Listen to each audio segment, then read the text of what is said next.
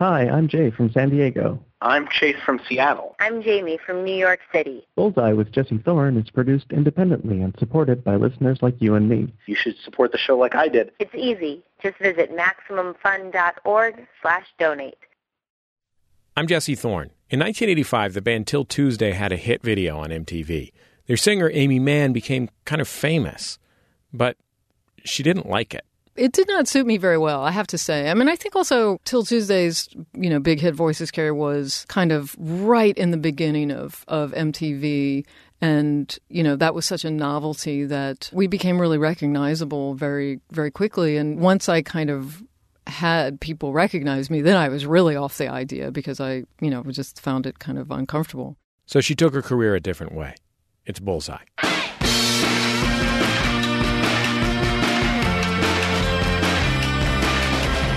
This week, I talked to Aimee Mann.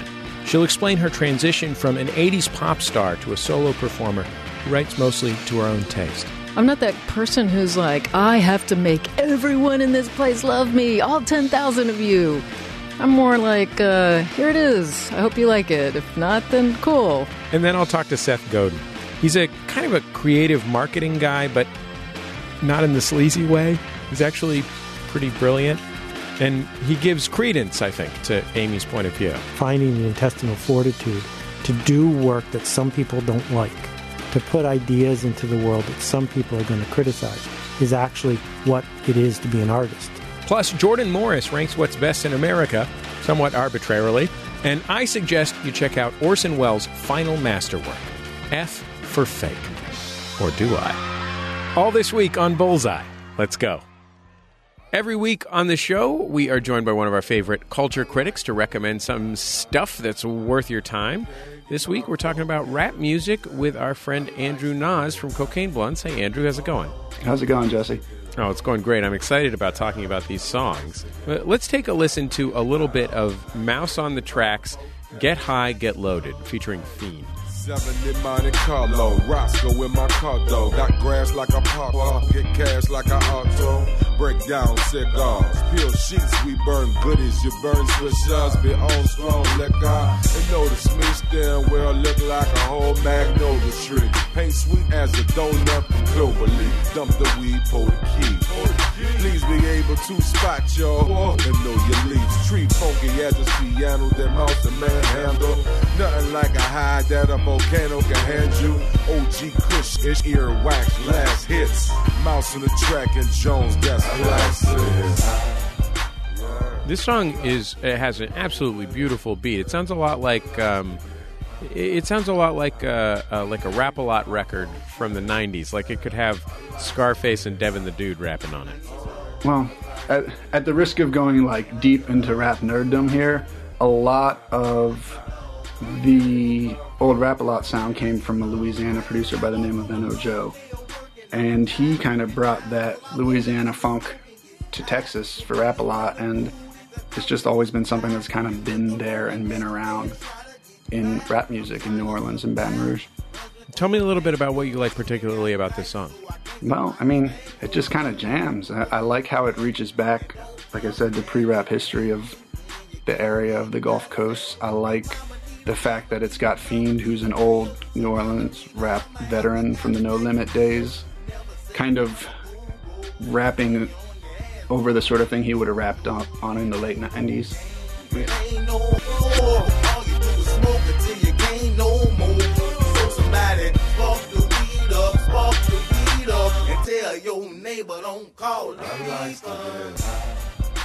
Let's get a little bit less mellow and take a listen to basically, I was going to say my favorite song of the year. I'm going to upgrade that to Century. That's how I'm feeling right now. It's a song called Hit Me by Mystical. I don't know. What the fuck? Can't pass the people, can't pass the hit me. That was me that you missed. I'm the one you've been missing and wishing for. Listen. All commands will be coming from the guy damn town. Hit me. I'm the maestro. I'm the nigga with the niggas. Oh yeah. Ranger, director, conductor. Any other fucking name you could think of. Hit me. I got drums and shit. Tom. Congos and bongos and guitars and keyboards and cymbals. That's all. Hit it. Hit it. Hit it.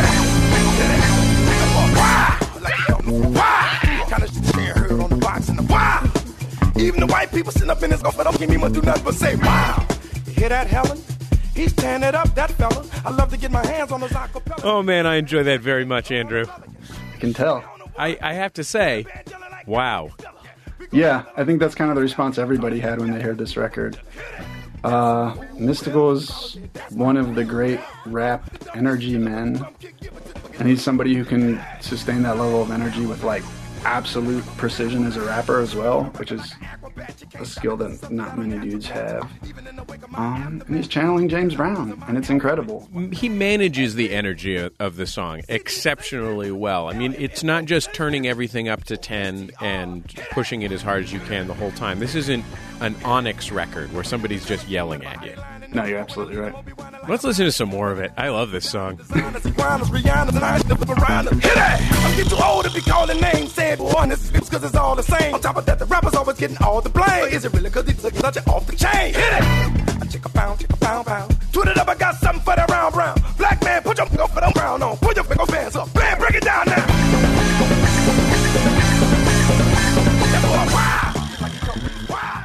Andrew Nas is the proprietor of the blog Cocaine Blunts. He also writes regular columns about hip-hop for Pitchfork, The Fader, Hip Hop Pit Stop, and more. This week, his recommendations, Mystical's Hit Me and Mouse on the Tracks, Get High, Get Loaded, featuring Fiend. Andrew, thanks as always. Thanks for having me, Jesse.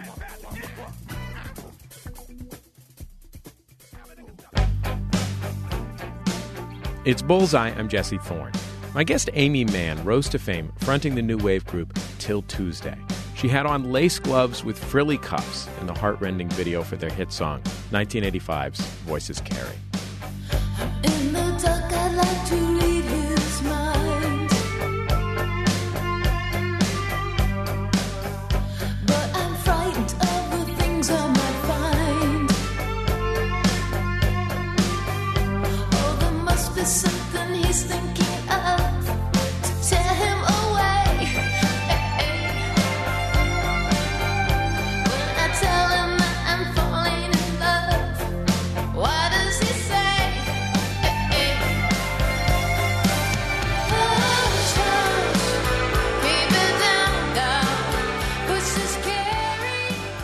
Since Mann went solo 20 years ago, she's in many ways become the archetypal indie singer-songwriter.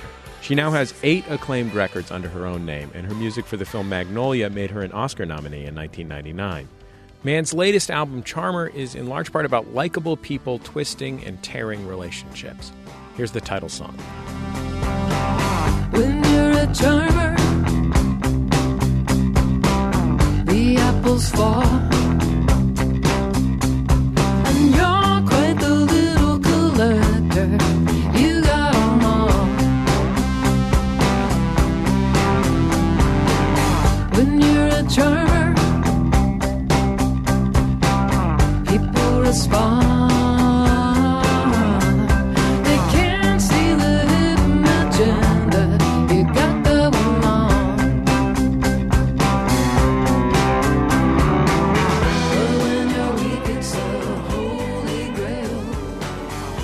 Aimee Mann, thanks so much for being on Bullseye. It's great to have you on the show. Thanks for having me. Oh, of course. So, as I was listening to that song and a couple of other songs with similar themes on the album, I was thinking about the fact that you have, especially over the last 10 years, aligned yourself personally with the alternative comedy world, which is full of people who are necessarily charming, it being their business, and also are human beings underneath that charm in every positive and negative way. Well, it's interesting to think about that, because now I'm sort of going over the comics I know and thinking, not all of them are that charming. I think interesting and mesmerizing, but not necessarily super charming. I mean, because as you know, comics are probably even more disturbed and broken than the average musician. So I think it's hard. It's more likely to find a lack of social skills in the comedy world I'm sure they're going to be coming after me with their long knives at this. But, yeah, you know, there's some nut jobs in amongst the comedy world. I'm interested in, because of the fact that you have as good a perspective on this as anyone in the world, as far as I'm concerned. Thank you. The differences between the social and personal problems of comics and musicians. What are the things that crop up in each group, and how are they different? Because they're both obviously groups of people who had a hard time connecting with the people they wanted to sleep with as a teenager and decided to dedicate themselves to honing a skill that would impress people. Maybe. I mean, I certainly think that's a subset. It's not the subset I know. That's not in my personal subset, really. It's interesting. I mean, a lot of the musicians I play with are of sort of a musician/nerd subset. You know, the ones that talk for hours about different old keyboards and Moog sounds and pedal bass and fuzz boxes and just kind of gear nerds. So it's not like I don't really know the kind of rock star dudes who are getting all the ladies kind of people.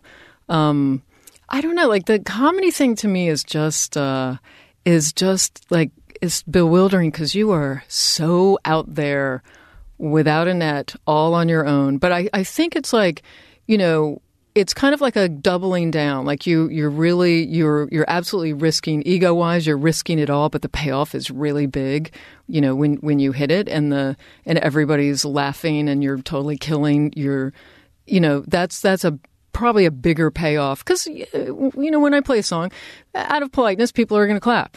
Maybe they'll clap a little louder, maybe they won't, but you're not going to get, it's not like an all or nothing proposition like comedy is. So I don't know. It's interesting. I think that's, you got to be a certain kind of person who's almost got nothing left to lose to do comedy. I had never seen the video for the Till Tuesday song that we heard in the introduction, which was your first big hit. Yeah, and it is extremely new wave. Aesthetically. Yes. The video itself or the song? The video itself. I mean, the song is to a great extent as well, but the video in particular, I mean, the aforementioned, lace gloves with cuffs. I love how the detail, you're really paying attention to the detail, because I don't remember this at all. I just remember like long gloves, give her some gloves that look like somebody would wear it at an opera. You look frankly spectacular. Thank you. But I wonder if that was something that was part of your identity, or whether it was just the aesthetic that was going on. And you thought of yourself as a, popular singer, a singer of pop music, without the, I'm trying to think of a word that doesn't include the sort of insulting part of that, but, like a popular music singer. And the new wave was just the thing that was happening. Yeah. I mean, it probably was. Like, honestly, it probably was just that it was the thing that was happening. And I kind of got into, I was like 24, so my bent is more towards, harmony and melody. I mean, I do. That's, that's where I live. It's not so much the stylistic thing. So, yeah, that was the new wave thing was just really what was happening. I'm sure if I had grown up in the country rock era, I would be busting out the country rock instead. Did you have a specific cultural identity? Did you think of yourself as a member of a group of people doing a thing? No, just like anyone, you kind of want to have your look and your sound be like, be commensurate with other looks and sounds that are happening that you think are cool. So I think I was probably, trying to achieve the hair of John Lydon and the sound of the Thompson Twins or the Cars or something. What is it like to be 24 years old and have a big hit record? It did not suit me very well, I have to say. I mean, I think also I was probably like a very young 24 in that, you know, I sort of look at people like Taylor Swift or Katy Perry who are, I mean, they're in their early 20s still, right? And I'm like, not in a million years could I handle that. Anything about that situation. You know, talking on talk shows and playing giant show, you know, arena shows and awards shows and red carpets. Like, not in a million years could I mean, that's like a whole, it's like 80 different skill sets that I like it are totally beyond me. You know, we came, Till Tuesday's, you know, big hit Voices Carry was kind of right in the beginning of MTV. And, you know, that was such a novelty that, you know, we became really recognizable very, very quickly. And, you know, people following me back to my $400 a month apartment, you know, in the middle of the day was just, I mean, I just found it threatening and creepy. You know, it's hard to feel, I think unless you're a giant narcissist, it's hard to like really enjoy that. It just seems like, I don't know how to handle this. I don't know what to say to people. You know, if people say like, I love you, you're so great. You're like, thank you. I don't have anything to say past thank you. And also, I don't know, it was very strange because we were very recognizable, but we had no money, zero money. We were living on $150 a week and we were opening for this tour for Hall & Oates who were huge at the time. They were playing arenas. We were driving around in a van and sleeping two to a room in Motel 6. And it was, you know, like just this really weird, disparate, you know, on the one hand being regarded as kind of like a TV glamorous thing and on the other hand just being completely broke.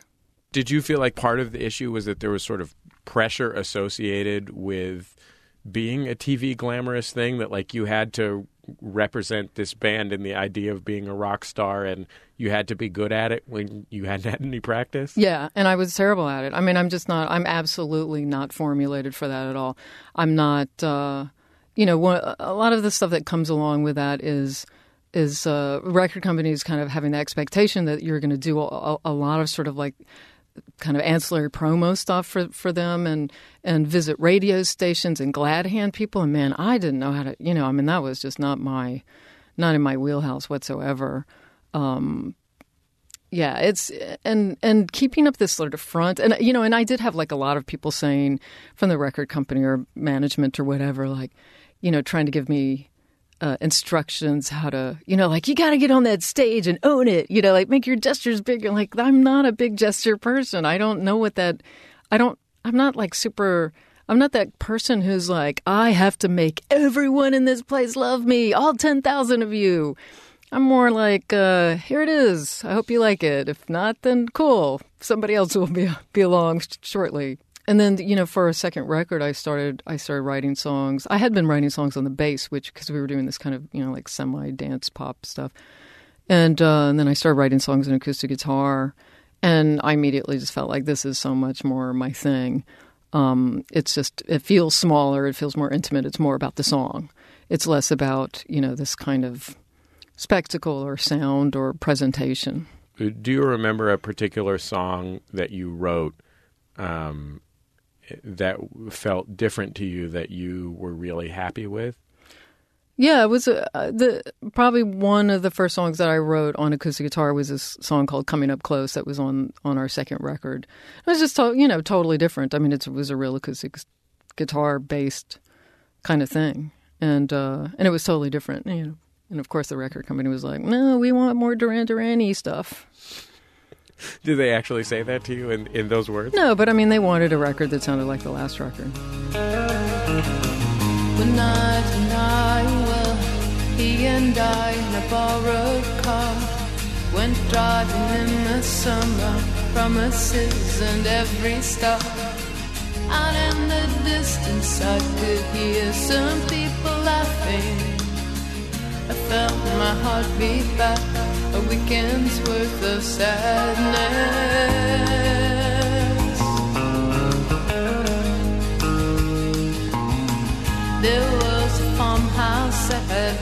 since been deserted. We stopped and carved our hearts into the wooden surface. We thought just for an instant we could see the future. And we thought for once we knew what really was important.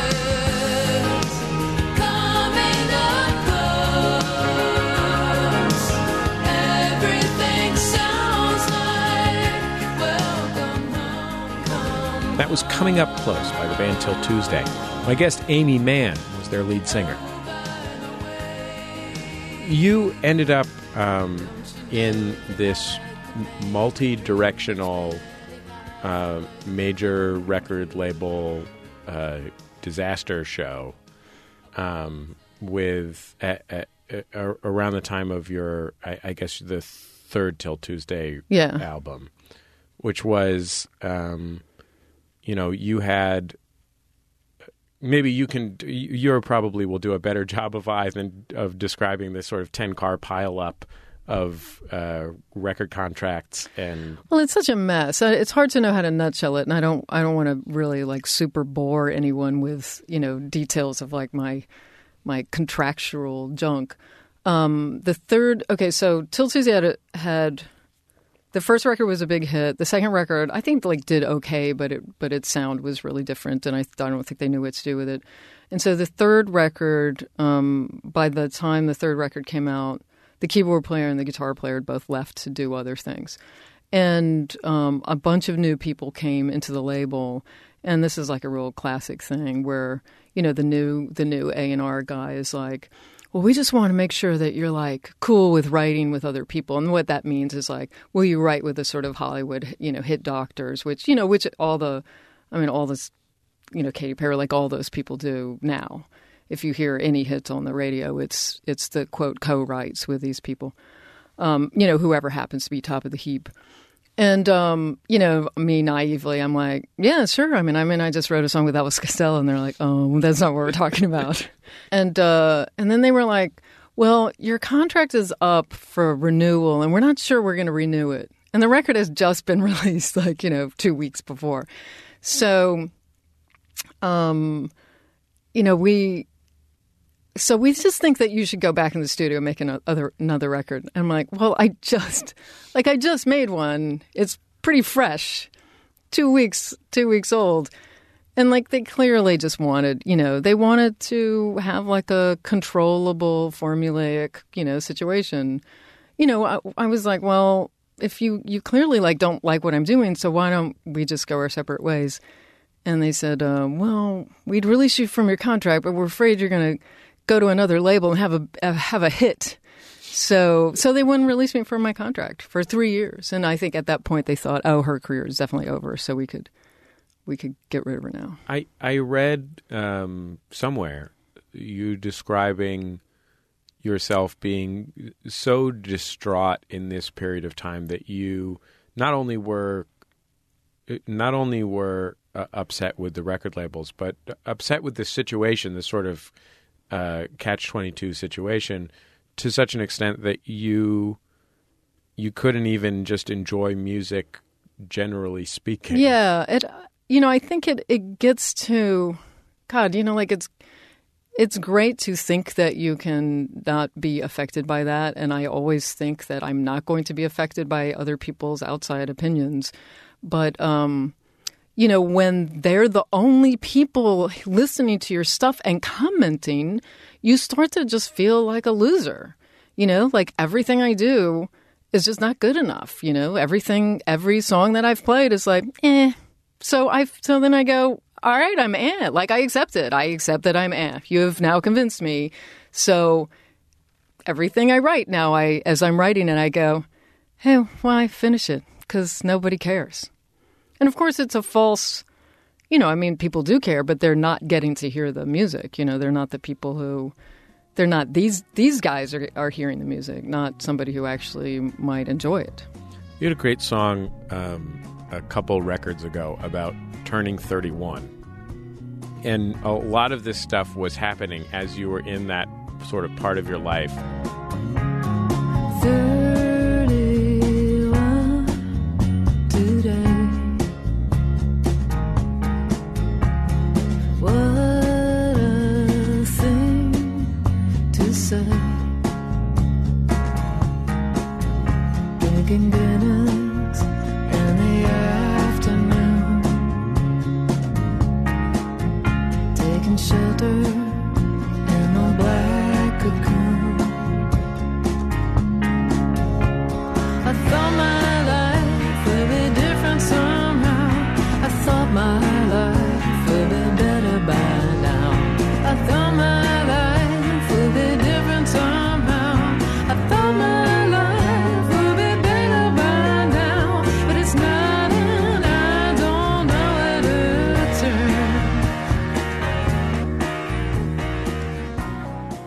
It's funny because I didn't really, like, that really was, when I was 31, that really was when all this stuff was happening. And, you know, like, yeah, I think that probably did pile it on. You know, I was writing that song out of just the memory of, you know, like when you're a kid and you think like, oh, when I'm in my 30s, like my life's going to be set. You know, I'm going to be grown up and, you know, things are going to be up and running, and there's not going to be question marks. So to kind of reach this age and go, wow, it's all question marks. It's nothing but question marks. After a break, more with Aimee Mann. It's Bullseye from MaximumFun.org and PRI. Public Radio International. You can follow Bullseye on Facebook. Just go to facebook.com/Bullseye with Jesse Thorne and click like. It's Bullseye, I'm Jesse Thorne. My guest is the singer-songwriter Aimee Mann. Her latest album is called Charmer. I want to take a listen to a little bit of Save Me from the Magnolia soundtrack, a song that was, among other things, got you nominated for an Oscar. You look like a bird.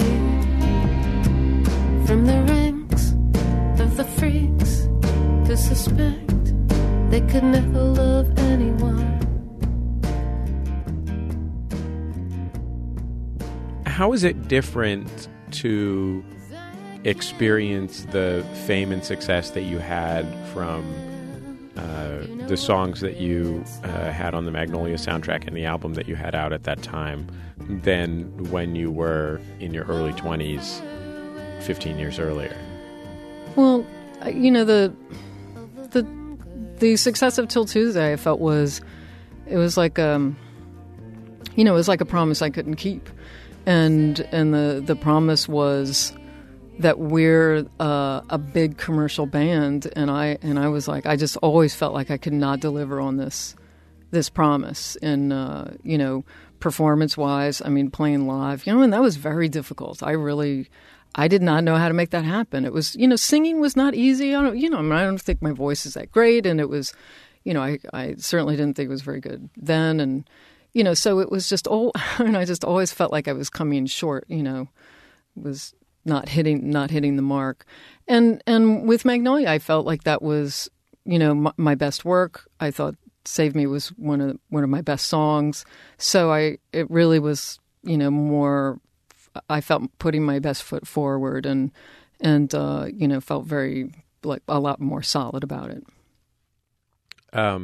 Before the Oscars, you made a joke somewhere about Phil Collins was also nominated. He ended up winning that year for something that he wrote for the film Tarzan. Yeah. Fondly remembered film Tarzan. And I think... The cartoon always wins. Yeah, you made some kind of... you made a joke about, like, booing Phil Collins that I heard that actually led to Phil Collins... like looking into the situation personally.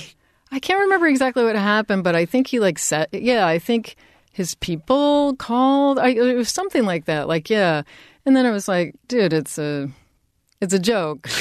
Everybody wants to see someday, like see somebody like get really upset that they didn't win. I mean, was just a funny, I thought that would be hilarious. And I thought, look, here's the opportunity. I can be that person. But of course, I couldn't. Too nice. Like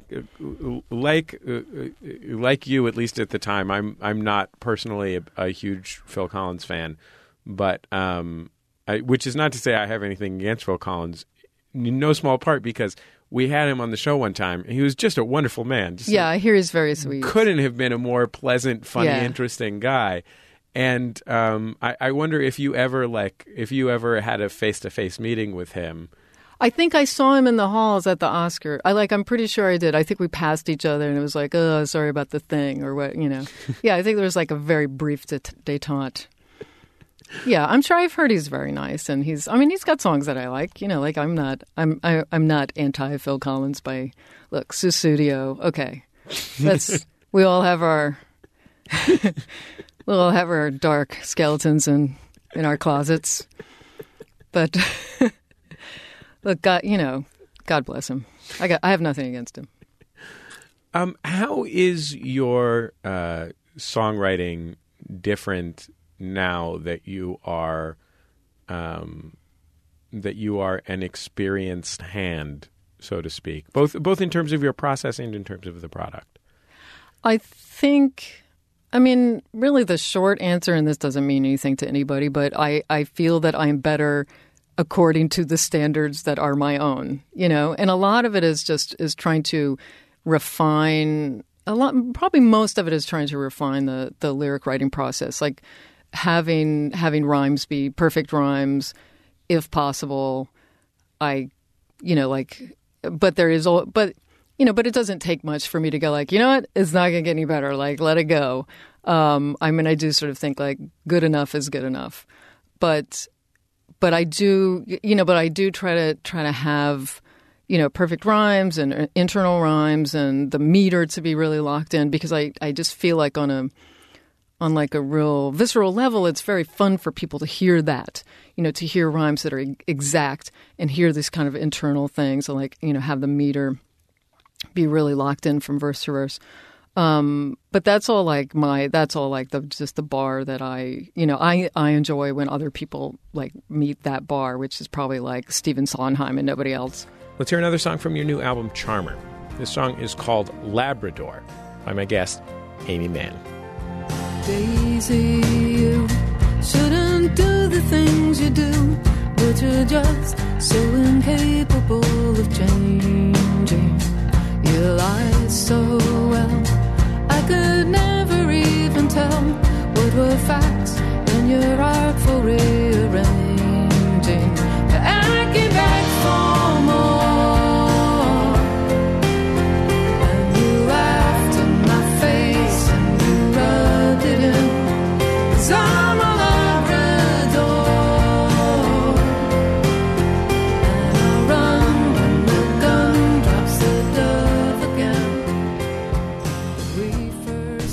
So I guess the question that occurred to me as I was listening to this song suite of songs about destructive narcissism was, what are you doing here in Los Angeles, the home of destructive narcissism? Yeah. Well, a series of accidents. Believe me, narcissism is all around us. It's everywhere. Although... It's the industry. It's the industry of this town is built on making things appear to be different than they are, which is kind of the soul of narcissism, right? Being more concerned about how things look than how things are.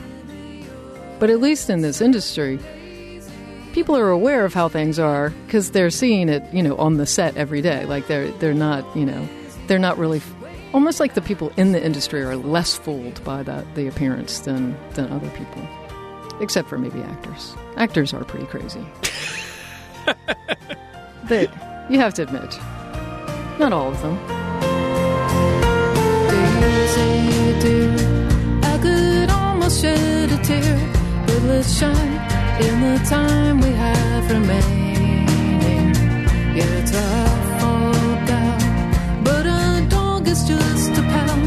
And believe me, my dear, I'm not complaining, 'cause I can write for more, 'cause I knew even you did the best you could. Out of our door. I want to hear one more song from your new record. It's called Crazy Town. This movie must have opened wide. Another girl threatened suicide. You called the cops, but then she denied every word. And you know you'll be the one who's paying the tab for her. You're out there trying to flag a cabin for her.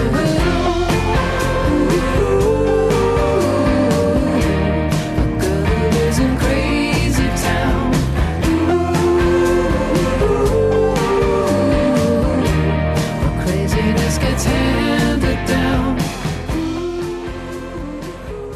Before you go, I want to ask you about boxing. This has been a hobby of yours for a while. You do not have a boxer's build. Well, not a heavyweight. I think at this point, I am probably a flyweight. I do not weigh a lot, and as you can see, there's not a lot of muscle on me. I had a teacher in middle school who was a flyweight. He was like 5'1". And he was just a human muscle, like a like a skinny human. Like all there was just going, thrip, thrip, thrip. You know what I mean? Well, there's some boxers, you know, like I got the reach, so I have the jab, and that's not too bad. But I'm not in the ring. I'm not going round and round with anyone. Have you gotten punched in the face? Yes. I'm afraid to be punched in the face. What was it like to be punched in the face? It's, well, I mean, boxing's very interesting in my experience. Now, I don't really do it anymore for a variety of reasons, mostly because I can't wear contacts anymore. So, you know, you're not doing a lot of boxing in glasses. But I did do some sparring. And, you know, it's interesting. I mean, I weirdly equate it with some of the lessons I learned with performing, because a lot of it is, you know, you get hit and you have to go, you know what, move on. Like you can't get mad because that throws you off your game and your strategy. You just have to keep, you know, you just have to keep going forward. And I remember that, like I think about that all the time when I'm on stage. If I make a mistake or I forget something, I'm like, move on, it's over. Just keep going forward. You know, because you got to finish it out. Aimee Mann's newest record is called Charmer. But there's slime crawling back up from the ocean. You can't keep everyone at bay.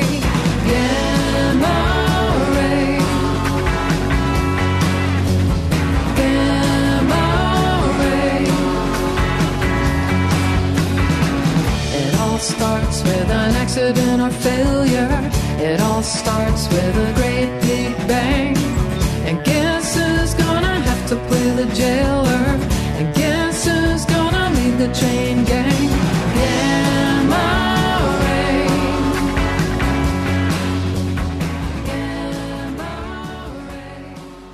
It's Bullseye. I'm Jesse Thorne.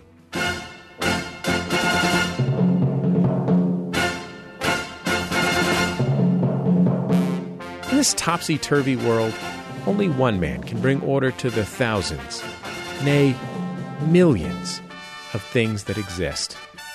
With his signature segment, Jordan Ranks America, here's Jordan Morris. Entering the chart at number 5 this month, it's 19-year-olds. Wow, 19-year-olds, your explanation for why you're not religious anymore was so beautiful, so eloquent, I feel like it could have been plucked out of a best-selling novel. Holding fast at number 4, it's Smash Mouth. It may seem like this mid-90s party rock band has been laying low as of late, but every time someone watches a Shrek movie on cable, they hear 30 seconds of a Smash Mouth song, a proverbial masterclass in staying relevant. Still in the mix at number 3, it's Man Caves. Do actual men really hang out in the basement watching sports and playing Xbox away from their wives? Or is man cave just a buzzword invented by marketing companies to sell fast food and beer? There's literally no way to know unless our elected officials get off their lazy duffs and do their job.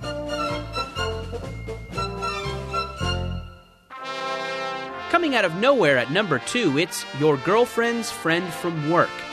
She's a little quiet and seems to have emotional problems, but she and your GF sure do seem to enjoy their inside jokes. Leading the pack at number 1, it's Bananas. Grab one for a breakfast on the go, throw it into a smoothie, or hold it up to your ear and pretend it's a telephone. Is there anything these jungle wonder fruits can't do? From the bottom to the top, I'm Jordan Morris.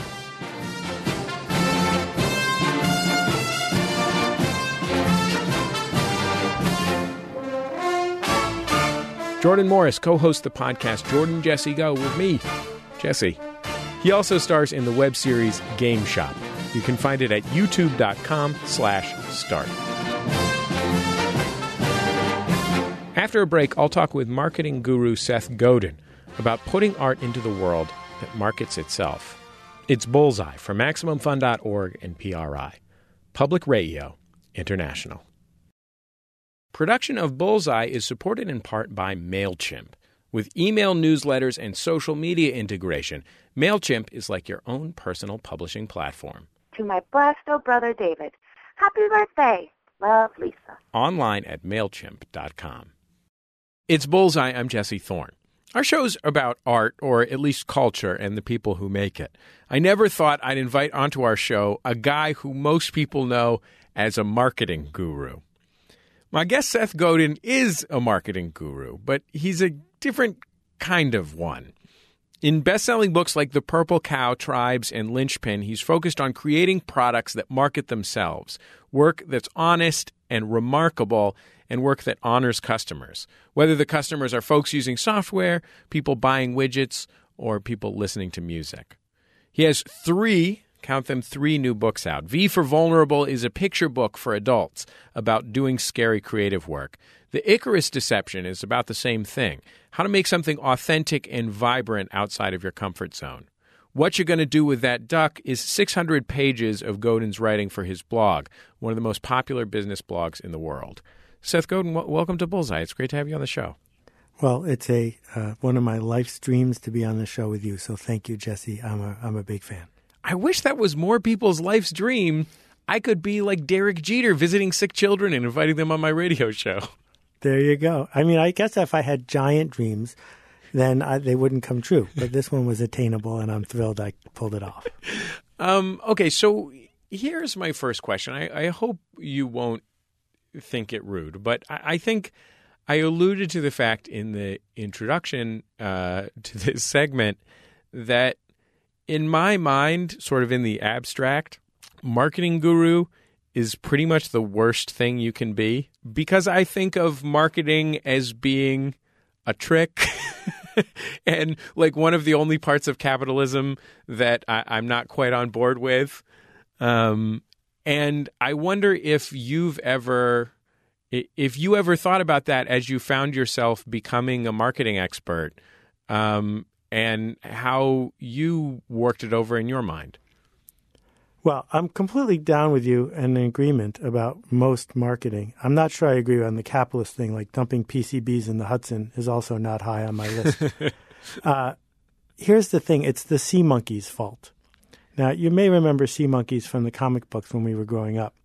And what happened was what often happened with marketing, which is some industrialist, some guy with a company has an average product for average people, pretty junky.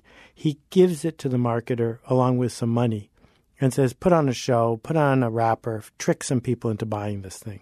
So if you ever bought Sea Monkeys, you know that what you really got was a little tiny packet of invisible, mostly dead brine shrimp. And you were bitter. That was $1.99 of hard-earned newspaper money, and here you'd been tricked.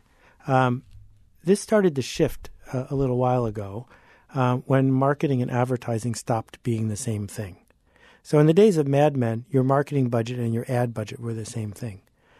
But now what a new breed of marketers is discovering is that you're better off spending the money doing something brave and spending the money making a product or a service that people actually want to talk about, because it's too hard to fool all the people all the time. I want to ask you, too, about the guru part of it, which is to say there was a really lovely, touching post on your blog a couple of months ago when Zig Ziglar died. And, you know, he is as archetypal a business guru as ever there could be. I mean, a man that, you know, traveled the world inspiring, you know, Lions clubs to CEOs to achieve their dreams and close their deals and think positively and all of these things. What was your relationship to that world, and specifically to Ziglar? Well, I miss him.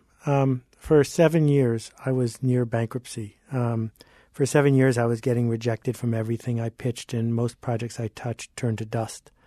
And there was a lot of pressure, family and otherwise, for me to give it up and become a bank teller. And I bought the Zig Ziglar cassette tapes and listened to them in my car for literally thousands of hours until I basically memorized them. What's on them? I mean, I've never heard them. Well, you know, Zig grew up in Yazoo City, Mississippi, and is a storyteller, or was, and came from the lineage of sort of Baptist preachers. Most of his best work was him telling stories about selling pots and pans door to door, or Johnny the Shoeshine Guy in St. Louis, or stories about his best friend whose son had a form of muscular dystrophy. Some of the stories would last 10, 15, 20 minutes. And what you learned from these stories was the benefit of feeding your mind, of understanding that you could help other people at the same time that you were delivering something of value. It wasn't about manipulation as much as it was about understanding that you had some choices to make about what attributes and skills you developed and what you were going to bring to the world around you. Now, some people, and this is where I think the guru thing, a mantle I wear sort of as a joke, got a bad name, is that some people would hear this sort of advice and use it to indulge their selfish nature and to manipulate other people. And some people would use the ability to sound like a guru to maximize their income and their profit, and it becomes a caricature, something a role Tom Cruise can play in a movie. So that if you put too many burning embers in the middle of your seminar, it starts to be all fluff and no substance. I think the key distinctions are, one, are you doing it to generate something for yourself, or are you doing it to help the people you're teaching? And two, are you giving people a map or a compass? And I work very hard to be in the compass business. When you were failing and you found Zig Ziglar tapes and listened to them in your car until they wore out, what changed about you or your life?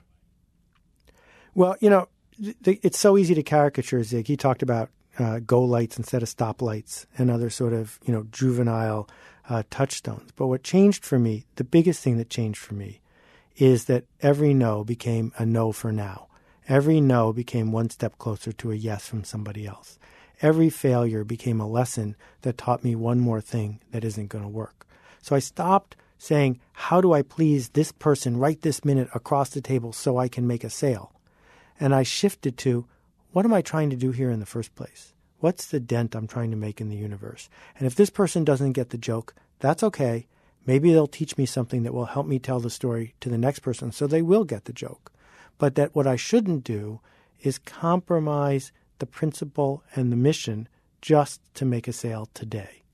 And that was before the internet. Today it's even more important because you leave a trail today for all to see. And so when you compromise and pander and jump in with the pack, we can see it a month later and a year later, and you can't deny it. And so the folks that we're highlighting today and that we're following today and that we're engaging with, the records that we buy or the movies we see, tend to be made by people who are authentic. I mean, I thought your interview with Judd Apatow was brilliant, and part of it was that what you heard from him is that he's been making the same movie from the beginning, which is an honest movie that he wants to talk about, something that's happened to him, as opposed to him focus grouping and corporatizing what he does to figure out how to get the maximum box office. There's this part in your book, The Icarus Deception, where you describe these, you call them the assets that matter. And they're things that I recognize as in some ways, you know, the core values that you've been pushing in your blog and in your writing and your work for years. And, you know, to some extent you've added to them, made a fuller picture, tackled one at a time, but it feels almost like a manifesto. I wonder if we could talk about those for a second. Sure. Go ahead and tee them up because I don't have the list right in front of me. Yeah, sure. The first of them is, and this is something that you describe as being key to successful organizations, freelancers, and soloists, which basically means anybody that makes anything in 2012 in the first world. The first of them is trust. What does that mean? Well, if you're going to go buy toothpaste or you're going to go to a chiropractor or your business is going to hire an accountant, you can't kick the tires. You have to believe at some point and make a leap. And so when we enter the marketplace, some organizations are saying, my goal is to build trust. Everything I do is to support that single mission. How do I build more trust? So that's what I'm trying to do, for example, on my blog. My blog has no ads. I don't sell anything. But what I'm trying to do is earn the trust of more people because with trust, you can accomplish a lot more. That's very deeply related to the second asset, which is permission. And that was the subject of your first big book, Permission Marketing. What does permission mean in this context? Well, so let's think about it from the point of view, for example, of a podcast. In the old days, there were only 5 radio stations that mattered in any given town. So if someone was going to listen to the radio, they were probably going to pick you. But in a world where there's 10,000 podcasts to choose from, the only ones that have any impact are ones that people have elected to listen to. So this permission, the privilege of people listening to you is something that you earn. You can't buy it. And so all the big brands that are struggling are discovering they can't buy any more TV ads. They can't get any more newspaper ads that pay for themselves. All that's left is to earn this privilege of whispering to people when you have something to say to them. And hence we see, you know, people lining up to buy the next thing from Apple Computer that no one has ever used before. The reason they even know about it is because they have given Apple permission to whisper to them in the form of an announcement, it's ready. And all they have to do is say it's ready, and all these people run to go get it. Now, this is not an accident. This is something you build. It's something you earn. You earn it by making stuff that along the way was eccentric enough that it failed, that along the way was interesting enough that I want to know what the next one is. So if all you're going to do is make average stuff for average people, I'm not going to give you my permission. But if you are in my corner, always on the cutting edge, cutting that new record or telling that new joke or doing that new kind of art in a way that I would miss it if it was gone, then I am more likely to give you my permission to tell me about the next one. I thought it was really interesting that you included eccentric enough to fail in an interesting way in that list of qualities, because the thing that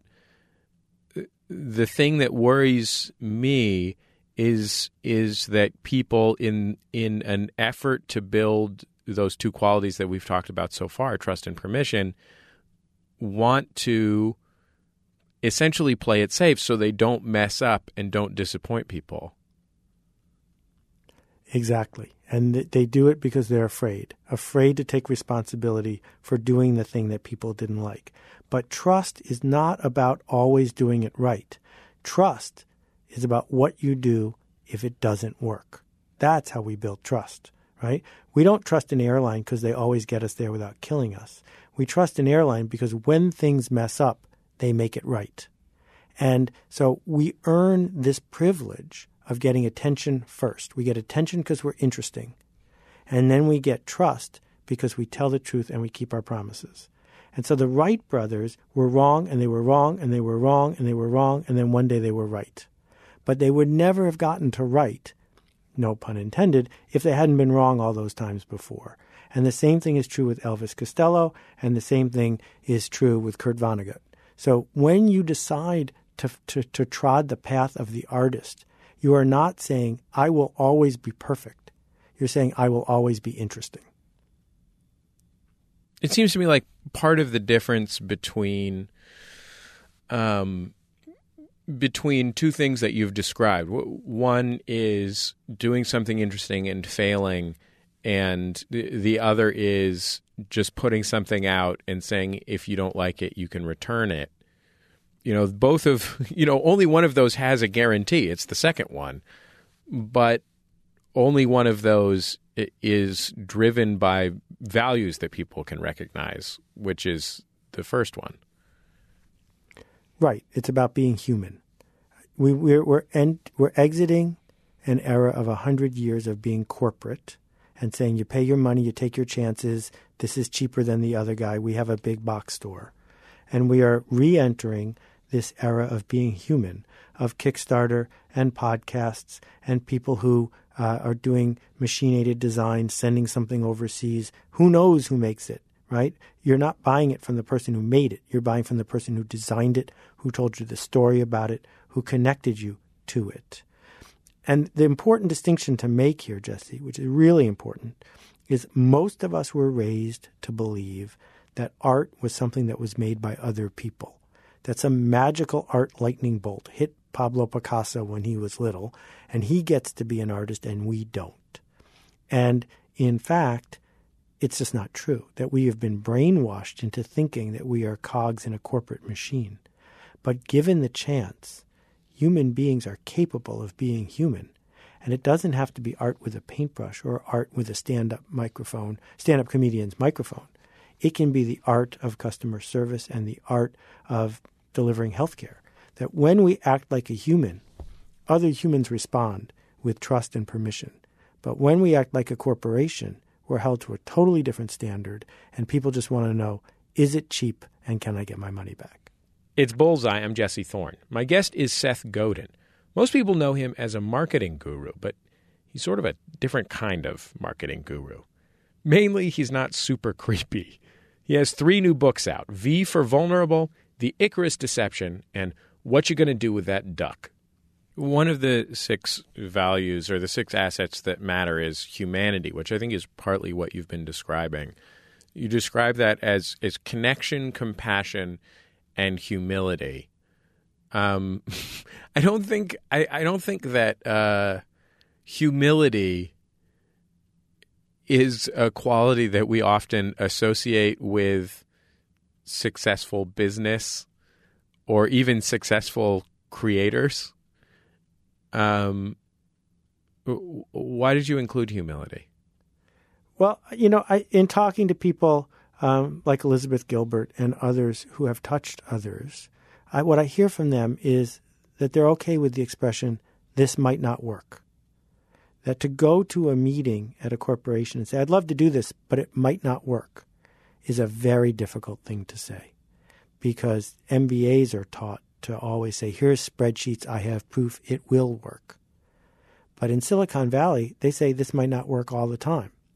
And at Columbia Records during its heyday was all about this might not work.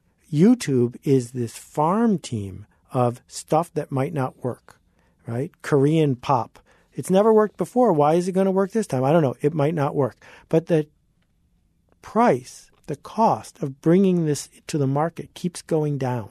One of the six assets is leadership, which, I mean, you make some interesting distinctions in discussing leadership.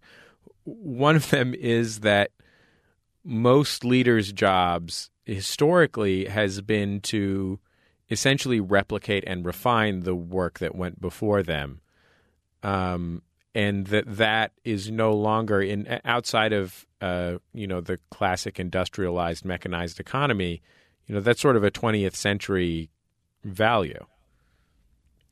Yet no one talks about the fact that they have leaders at the local McDonald's. They have managers, because the manager's job is to get the team to do what they did yesterday, but a little faster, a little cheaper, and a little bit more reliably. Management is something we've figured out pretty well. But leadership is about these leaps in the dark and about being willing to go forward, creating a vacuum behind you so that people will follow you. And the great leaders in politics and business and mathematics and music are all doing something that while they're doing it, many people around them are saying they're crazy. And they are crazy because they're doing something that might not work. But once they do it and it works, then the vacuum behind them sucks the people along and they move forward. What happens now that everyone owns a media channel, that everyone can broadcast where they want to go and what they want to do and what they want to make, is that you don't need a building or a permit or a badge to be a leader now. You can just lead. Here's a microphone. If you want to sing, sing. If you want to dance, dance. If you want to make a video, make a video. So when a filmmaker starts today, if Steven Spielberg were starting today, the answer would not be to lie his way onto the universal lot and figure out how to get under someone's tutelage. The answer would be, go get yourself a $149 camera and make a damn movie and put it on the internet and see what happens. And if it's not right, then make a different one, a better one. That if our art doesn't work, our job is to make better art. There are two assets in your list of six assets that we haven't talked about yet. And there, I think, two that are very deeply linked. The first is remarkability. What does remarkability mean? Is that a word you made up? Is that a real word even? I make up a lot of words, but I had to quit playing that letterpress app on my phone because I was spending too much time on it. So I don't know if remarkability is a real word or not. But what it means is simple. You used to be able to buy attention. Now you can't. Attention spreads from one person to another. It spreads when one person remarks about your work. So if someone leaves the movie theater and tells three other people how great your movie is, you're on. It's going to work, right? And so it doesn't have to be good. It has to be remarkable in the sense that I care enough about what you made that I want other people to see it. And the other one is stories that spread, which is very deeply connected to remarkability, I think. What is the quality of a story that makes it something that someone wants to tell someone else? Well, let's be clear about what I mean by a story. So Little Red Riding Hood is a story in the sense it has a middle and an end and a beginning. But the stories I'm talking about are a little bit more metaphorical than that. So that when Susan Cain spoke at TED about shyness versus extroverts, the story, the inherent story in that is that it's okay to not be the garrulous extrovert all the time, that teams can benefit from the more introspective person. So that's my, summary of what she said over 18 minutes. But it's stuck in my head. I mean, I've seen 1,000 TED Talks, but that one stuck in my head because that story, that truth, the nugget of it resonates with me. And it's more likely, if I'm going to talk about what I saw at TED, that A, I will talk about her talk because it was remarkable, and B, the story of it is one that can be encapsulated and spread to the next person. There's this thing that you write a lot about in the new book, The Icarus Deception, which is kind of the opposite of what I think people go to gurus to learn about. And good. It's something that I learned from my friend Merlin Mann, who had this very, very, very popular blog, and realized that he kind of felt like people were going to it for what you described earlier as a map, and that he wasn't really giving them, he wasn't giving them what he felt like was actually useful to them. And so he had to just sort of stop doing that, despite the fact that he had been very successful at it. And you write a lot in this book about the fact that doing this kind of thing, that whatever, being presumptive enough to try doing something in a completely different way, being creative in general, is typically painful. That people want to come to you for a way to do, for a map to do something relatively painlessly, to do something new in a way that has already been proven. But basically what you're telling them is you're just going to have to wade into the thorn bush. Yeah. That's a weird thing for a guru to sell, Seth. Well, but I don't have anything to sell, Jesse. That's the key benefit of the way I've constructed my career, is I don't do any coaching. I don't do any consulting. I have no add-on products to sell. The blog is free. The audios are free. The videos are free, because I'm not here to sell you something. I'm here to make you uncomfortable. And if it's too uncomfortable, you'll leave, and that's okay with me, because you don't get the joke. I am so fortunate that I get to do this thing, that I get to make my art. And the same way that it's okay for a painter to have you not get his painting, or Gary Larson to have you not get the joke of the Far Side cartoon today, it's okay with me if you're not up for the pain. What drives me is this. I gave a talk to a bunch of educators, and in the Q&A, a woman stood up. She said, I help run a community college, and all this leadership and art stuff is fine for other people. But what you don't understand, Seth, is that we have to let in everybody. And the people we let in, these people, they're not artists. These people will never make a difference. These people aren't capable of doing the kind of leadership that you are describing. And I literally shed a tear right there on the stage, because I couldn't believe this woman, who had been trusted by so many thousands of people and the taxpayers, had this idea that art was for other people, but that her people, people who looked the way they did, had no right to it. And yeah, it's super painful, but it's not expensive, and it's not based on where you grew up. That what we did that's so incredibly empowering is that anybody who's got a Wi-Fi connection has access to a market of 1 billion people who might want to listen to them. And if people start listening to you and trusting you, then as painful as it is, you can start changing things, and you can start changing the conversation. And inevitably, if you are good at that, you will be able to make a living at it. You know, maybe not a Steven Spielberg-sized living, but a living. I've never, ever met anyone who said, too many people trust me, too many people know my ideas, I'm having trouble making a living. So what do you do when it's painful? That's the compass. That's the signal that you're on to something. That if I'm busy writing and I'm saying, yeah, this one's I'm in, then I've written banal pap. Right? If I'm writing and I'm realizing as I'm writing that 1/3 of my audience is going to give up, or that 1/4 of them are going to slam the book, or that I'm going to get someone who misunderstood what I just said, then I know I'm onto something.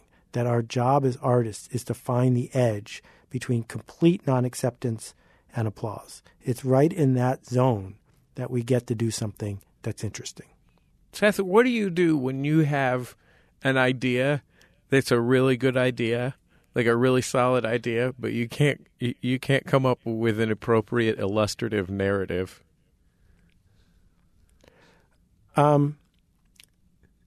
Because you are super good at illustrative narratives. I am in awe of the volume of illustrative narratives that you're capable of generating. Well, you totally stopped me with that one.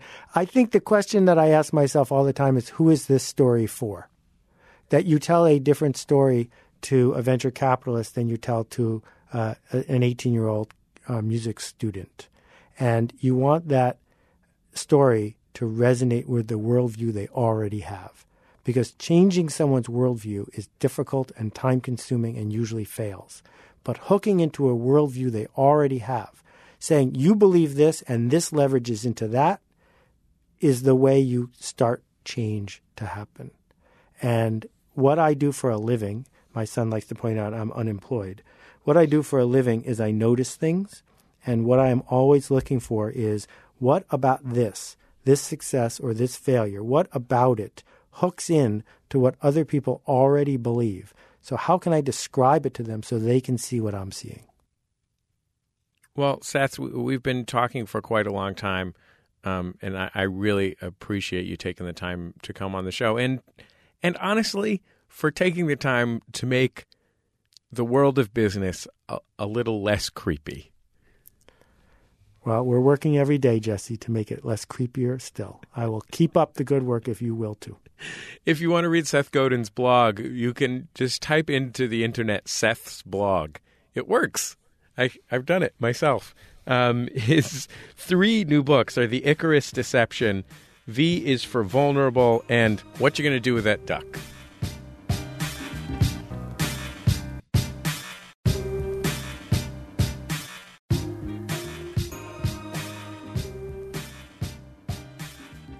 Every week on Bullseye, we close the show with a recommendation from yours truly. It's The Outshot. There's a great story about P.T. Barnum, and as with most great stories, I'm not entirely certain it's true. Barnum's museums were full of what you might charitably call hokum, or bunk. A classic example, the Fiji mermaid, which was a monkey sewed to a fish. The honest truth, of course, is that at the time, the whole idea of establishing truth, concrete scientific truth, was pretty new. So anyway, the story is that in Barnum's museum, there was a series of signs that said, this way to the egress, and the paying guests would follow the signs. The first sign, the second, the third, wondering, what is an egress? Until eventually the last sign dumped them completely without ceremony onto the street outside the museum. So as it turns out, that series of signs was one of the few things in Barnum's world that wasn't a trick. Because egress, if you don't know, is just a fancy word for exit. And so the people would be kind of miffed, and then they'd laugh, and then they'd pay again to get back in. The question this story suggests to me, at least, is, when we pay to get in, are we paying for truth, or are we paying for a great story? Orson Welles, a showman like few others, understood the consequences of bunk and hokum and fiction implicitly. One of his greatest works, The War of the Worlds, was, of course, a hoax. His greatest, Citizen Kane, was a fiction built to represent a truth, the life of a real man, as imagined by Welles. That's probably why his last masterwork, F for Fake, is so confounding and hilarious and fascinating. Behold, before our very eyes, a transformation. It's a sort of documentary, or maybe a film essay.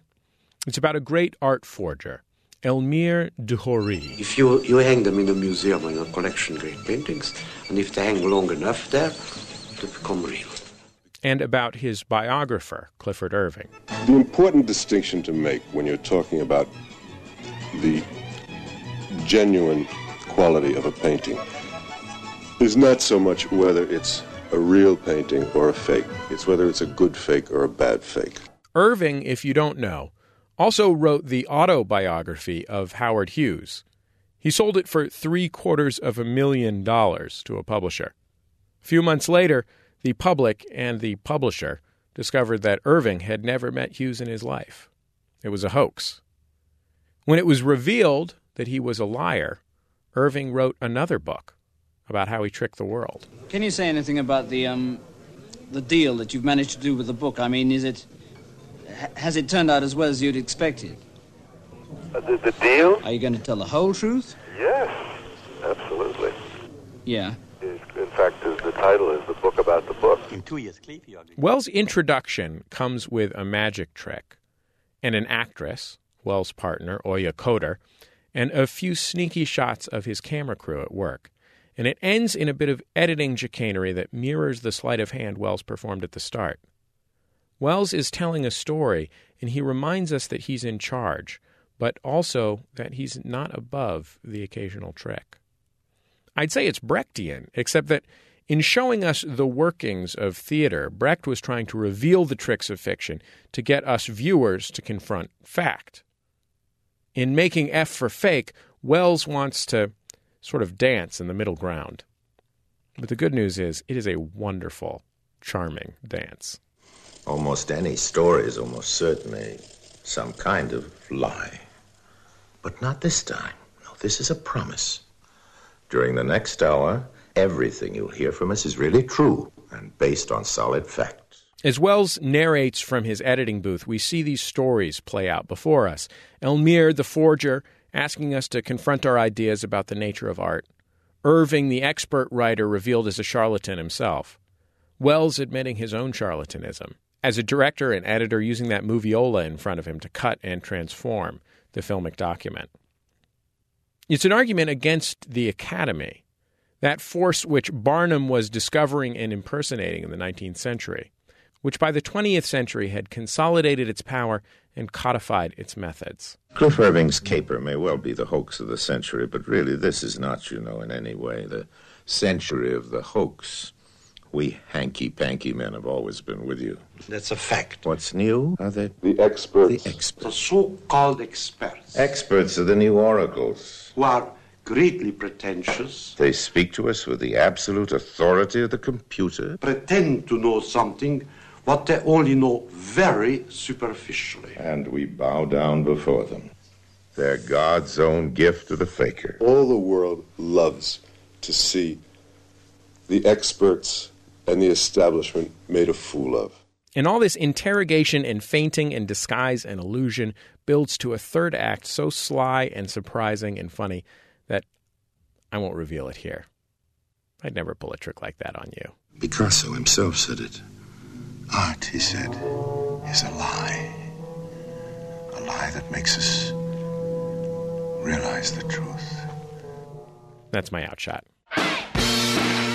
That's it for this week's Bullseye. The show is produced by Speaking Into Microphones. Our producer is Julia Smith. Our senior producer, Nick White. Our intern, Lindsay Pavlis. Our interstitial music provided by Dan Wally. Thanks this week to Jason Isaac at WNYC for engineering help with our Seth Godin interview. Look for us on Facebook, Twitter, and SoundCloud, where you can share your favorite segments with your friends. I guess that's about it. Just remember, all great radio hosts have a signature sign-off.